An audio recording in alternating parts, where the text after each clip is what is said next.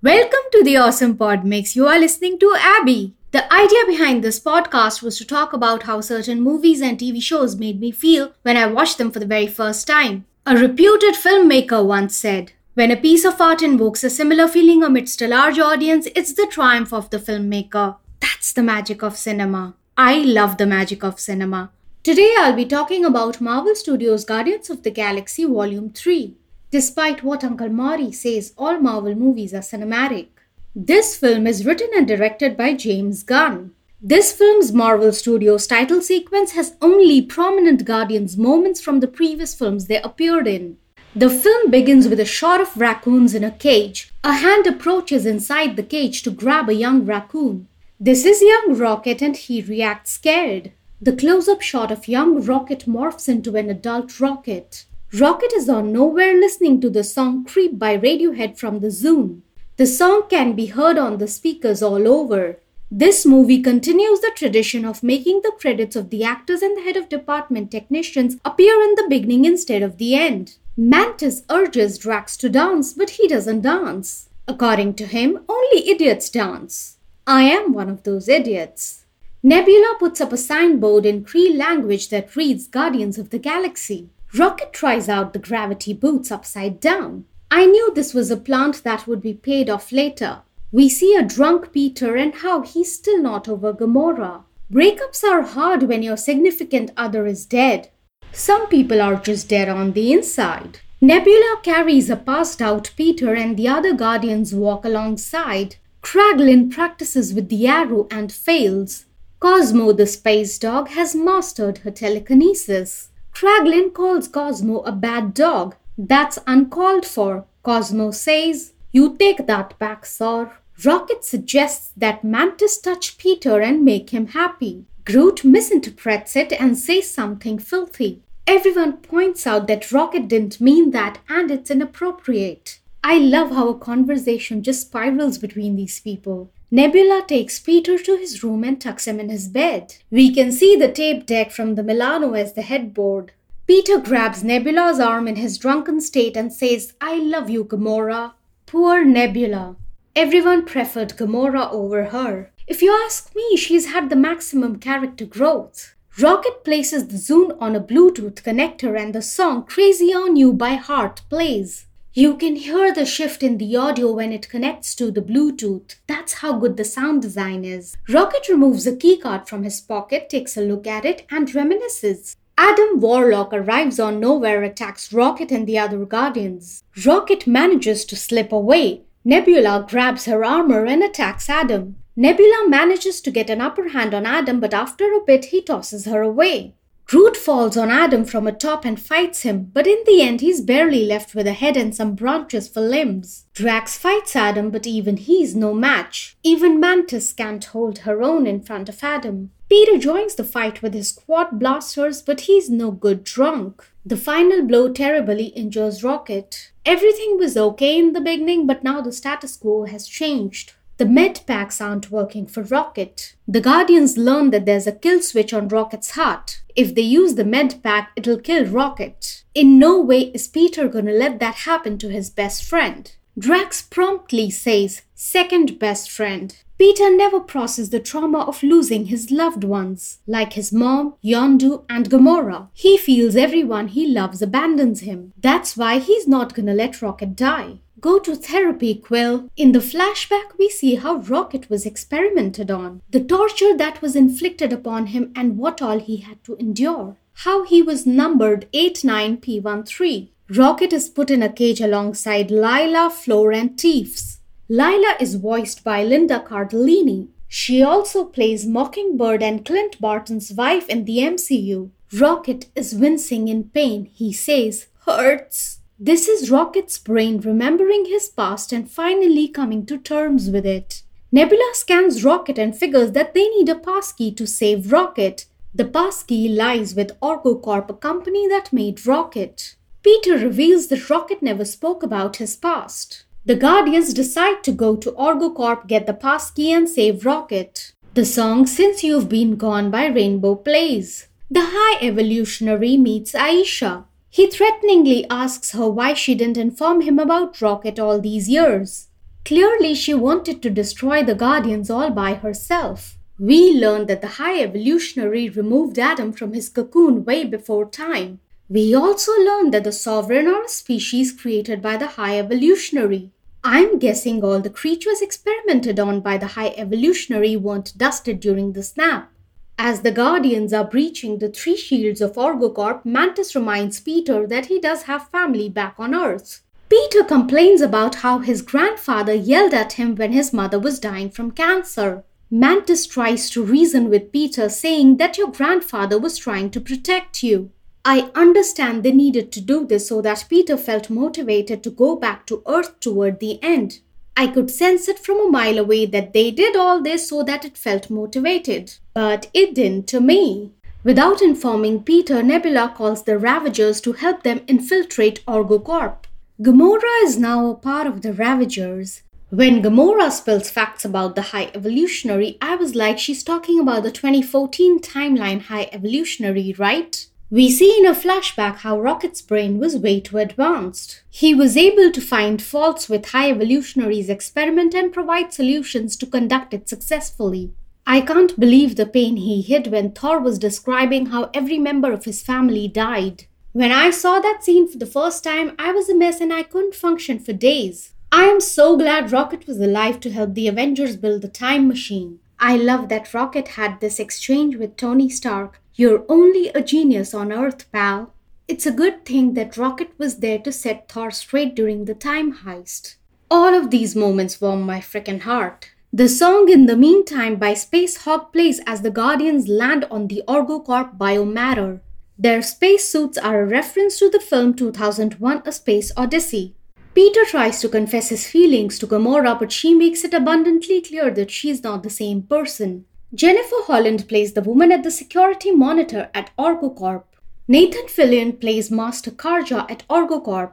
Molly Quinn, who plays Nathan's daughter in the TV show Castle, plays a Ravager here. Peter bumps into Recorder Teal as he makes his way to the archives. Peter tries to charm Ura as Patrick Swayze so that she would help him, but Gamora threatens her. Peter and Gamora get to the archives to retrieve Rocket's file, which may include the passkey. The whole setup feels like a reference to Inside Out and the memory orbs. On their way out, Peter narrates his and Gamora's love story from Guardians of the Galaxy all the way till Endgame. I like that Peter takes accountability for losing his temper amidst battle in Infinity War and nearly destroying half the universe. Nebula remarks that Peter missed out a few key details, but that's the gist of it. Peter uses the same trick as Rocket's Kyln prison escape. He makes the guards in the facility float so they can escape. In the flashback, we learn how Rocket and his friends picked their own names. Rocket's want was always to fly away into the forever with his friends. He gets to do that with his guardian's family, but not with these friends. Ayesha wants Adam to interrogate a Ravager to get Guardian's location. Instead of interrogating, he fries the Ravager. In Adam's defense, he's a child and a dumb one at that. Nebula and Peter search Rocket's file and realize that his passcode has been deleted. When Nebula sees the torture inflicted on Rocket, she says, It's worse than what my father did to me. The passkey was deleted by Recorder Teal. They put in the coordinates to visit him at Counter Earth. Peter listens to the song Do You Realize by the Flaming Hot Lips on Zune. Mantis makes Drax deliver a speech to Peter about Lily Pond and swimming analogy. All of Drax's lines are his dumbness at its finest. Young Rocket learns that the High Evolutionary will never let him or his friends fly into the forever. As the Guardians enter Counter Earth, we hear the song We Care a Lot by Faith No More. On Counter Earth, Peter declares that they come in peace. Drax hits a child with a basketball, and as a result, the Guardians get pelted with stones. Peter tries to retrieve the information about Recorder Teal from one of the families. Peter, Nebula, and Groot borrow the family's car to get to the High Evolutionary's lair. Mantis and Drax are asked to stay behind to keep an eye on Rocket. Peter is a terrible driver because he never learned how to drive and he left Earth when he was a child. Gamora sends in the coordinates to the same Ravager who was fried. I was like, girl, what are you doing? You are inviting unnecessary trouble. Adam leaves for the Bowie to get Rocket from Gamora. Gamora finds a Polaroid of young Peter with his mother and grandpa. I knew this would be instrumental in pushing Peter to go back to Earth toward the end. Did it work for me? No. The song I'm Always Chasing Rainbows by Alice Cooper plays as Peter drives through the suburb to the High Evolutionary's lair. Phyla runs in a static hamster wheel in front of the High Evolutionary. In the flashback, we see a young Rocket put back in his cage. Under the litter, Rocket has been collecting scraps. He puts together all the scraps and makes a keycard which we saw in the film's beginning. He uses the keycard to escape. No wonder he always steals scraps because he knows it will come in handy later. He's smart. That's why he stole the Anulax batteries in Guardians of the Galaxy Volume 2. I love these kinds of scenes where you realize why a character is a certain way. When a young rocket uses the same keycard to rescue his friends, the High Evolutionary shoots Lylla in the chest from behind. Lylla doesn't survive. Though I knew this would happen, it still shocked me and I was in tears. A young rocket rushes to attack the High Evolutionary. The High Evolutionary fires to kill Rocket. Instead, Rocket's friends die. Rocket feels responsible for his friend's death. It makes Rocket so angry that he slices High Evolutionary's face and escapes. Serves the High Evolutionary right. Outside at the High Evolutionary's lair, the guards don't let Nebula enter because she is a walking weapon. They only let Peter and Groot enter. Peter calls the High Evolutionary an impotent whack job whose mother didn't love him. The way the High Evolutionary reacts, it feels like it's true. It's subtle, but it's there. Maybe his mom didn't love him. When Peter discloses to the High Evolutionary that the planet isn't perfect because he saw a drug deal going wrong in the alley, the High Evolutionary decides to destroy Counter Earth. One of High Evolutionary's minions attacks Gamora to get his hands on Rocket. Adam Warlock arrives and attacks that minion because he wants the credit to get Rocket. Gamora tries to save Rocket and flies off in the Bowie. Drax and Mantis have already taken their detour on the motorbike. Adam realizes that the planet is cracking. His first instinct is to save Ayesha. Ayesha gets blown in a blast. Groot drops a bomb killing some of High Evolutionary's men. Groot then removes all the concealed weapons, including the quad blasters, and shoots everyone. No one could detect that Groot was hiding weapons, it was so cool. Peter takes Recorder Teal and dives headfirst out of the ship. Turns out that the lair was a ship all along. Groot dives out of the ship too. Groot catches Peter mid-air and provides the necessary wings to fly and land safely. Groot spreading his branches as wings was really nice. Still, Peter and Groot crash land. Recorder Teal doesn't survive. They extract the passkey from Recorder Teal's head. When Nebula sees the ship leaving, she and Drax and Mantis get on the High Evolutionary's ship. They thought they needed to save Peter and Groot. I knew this was gonna happen. I knew there was gonna be a confusion. Nebula blames Mantis and Drax for leaving Rocket all alone on the Bowie. Mantis points out that Nebula always finds faults in others. That's because her father Thanos always found faults in her. Mantis is aware that Drax is dumb, but he's the only one who doesn't hate himself. He's stupid, but at least he makes people laugh. I like that now Mantis is fully expressing herself. Gamora crashes the Bowie near the water stream where Peter and Groot landed. Peter uses the passkey to save Rocket. Rocket's heart almost gives up. Peter uses the med pack again, but it doesn't work. Peter performs chest compressions to bring Rocket back to life. Rocket is in a state of limbo. He sees a white light and his friends living in the skies. It's their version of living in the forever. He wants to join them. Lylla agrees that he can, but now is not his time. I was not expecting Lylla to say that he can join them. I was pleasantly surprised when she said that now is not his time. Subverting expectations, baby. Lylla says, There are the hands that made us, and then there are the hands that guide the hands. My beloved raccoon, this story has been yours all along, you just didn't know it. Rocket comes back to life, the Guardians hug Rocket. Too emotional, too many tears, I couldn't just handle myself. On Knowhere, everyone is playing cards. We see certain characters make a cameo who appeared in Guardians of the Galaxy Volume 1. The Kyln prison inmate Howard the Duck and the Broker. Cosmo shares the story of how the Soviets sent her into space knowing she wouldn't survive. Cosmo has still not moved on from Kraglin's comment that she's a bad dog. You take that back, sir. Rocket notices that Nebula's coordinates are showing on the screen. Peter tries to contact Nebula on comms. Nebula breathes a sigh of relief knowing that Rocket is alright. The Guardians on the Bowie punch in the coordinates of the High Evolutionary's ship. Rocket is done running. He's not scared to go back to the High Evolutionary's ship to save his Guardian's family. Gamora hands over the Polaroid of young Peter with his mother and grandpa. Peter puts up the Polaroid on the ship's deck. Nebula, Mantis, and Drax find some children in cages on the High Evolutionary's ship. Nebula and Mantis don't understand their language, but Drax does. Kraglin is asked to pilot the ship and join the fight against the High Evolutionary. Kraglin tries to use Yondu's arrow to save people on Knowhere when High Evolutionary's creatures attack. Cosmo steps in and saves Kraglin and others. Kraglin sees a vision of Yondu advising, Use heart, boy. Kraglin finally manages to use the arrow successfully. Kraglin even takes back his words and calls Cosmo a good dog. He was just being a jerk initially. Nebula, Mantis, and Drax are surrounded by Abilisks. They don't feed on humans, they feed on batteries. They are also the High Evolutionary's creation. Mantis uses her empathic powers to calm them down. Peter plays the song No Sleep Till Brooklyn by the Beastie Boys to an epic single take climactic fight. The shot taking here is fresh and inventive. It includes a couple of great callbacks Rocket on Groot's shoulder, Gamora slicing the creature with her sword, and Groot extending his branches to kill the creatures. Peter and Rocket try to rescue all the higher life forms on High Evolutionary's ship. Cosmo the space dog uses her telekinesis to bridge the gap between the High Evolutionary's ship and Knowhere. Now that's a great dog.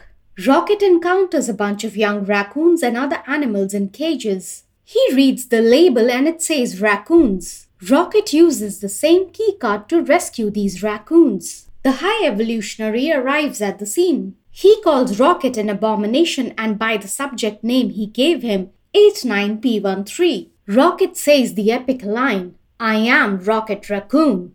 Rocket has finally come to terms with his past and accepted himself for who he is. Gamora peels off the High Evolutionary's face. It's a literal face off. Rocket spares the High Evolutionary's life because Rocket is the frickin' guardian of the galaxy. The peeled off face of the High Evolutionary invokes the same imagery as Harvey Dent in The Dark Knight.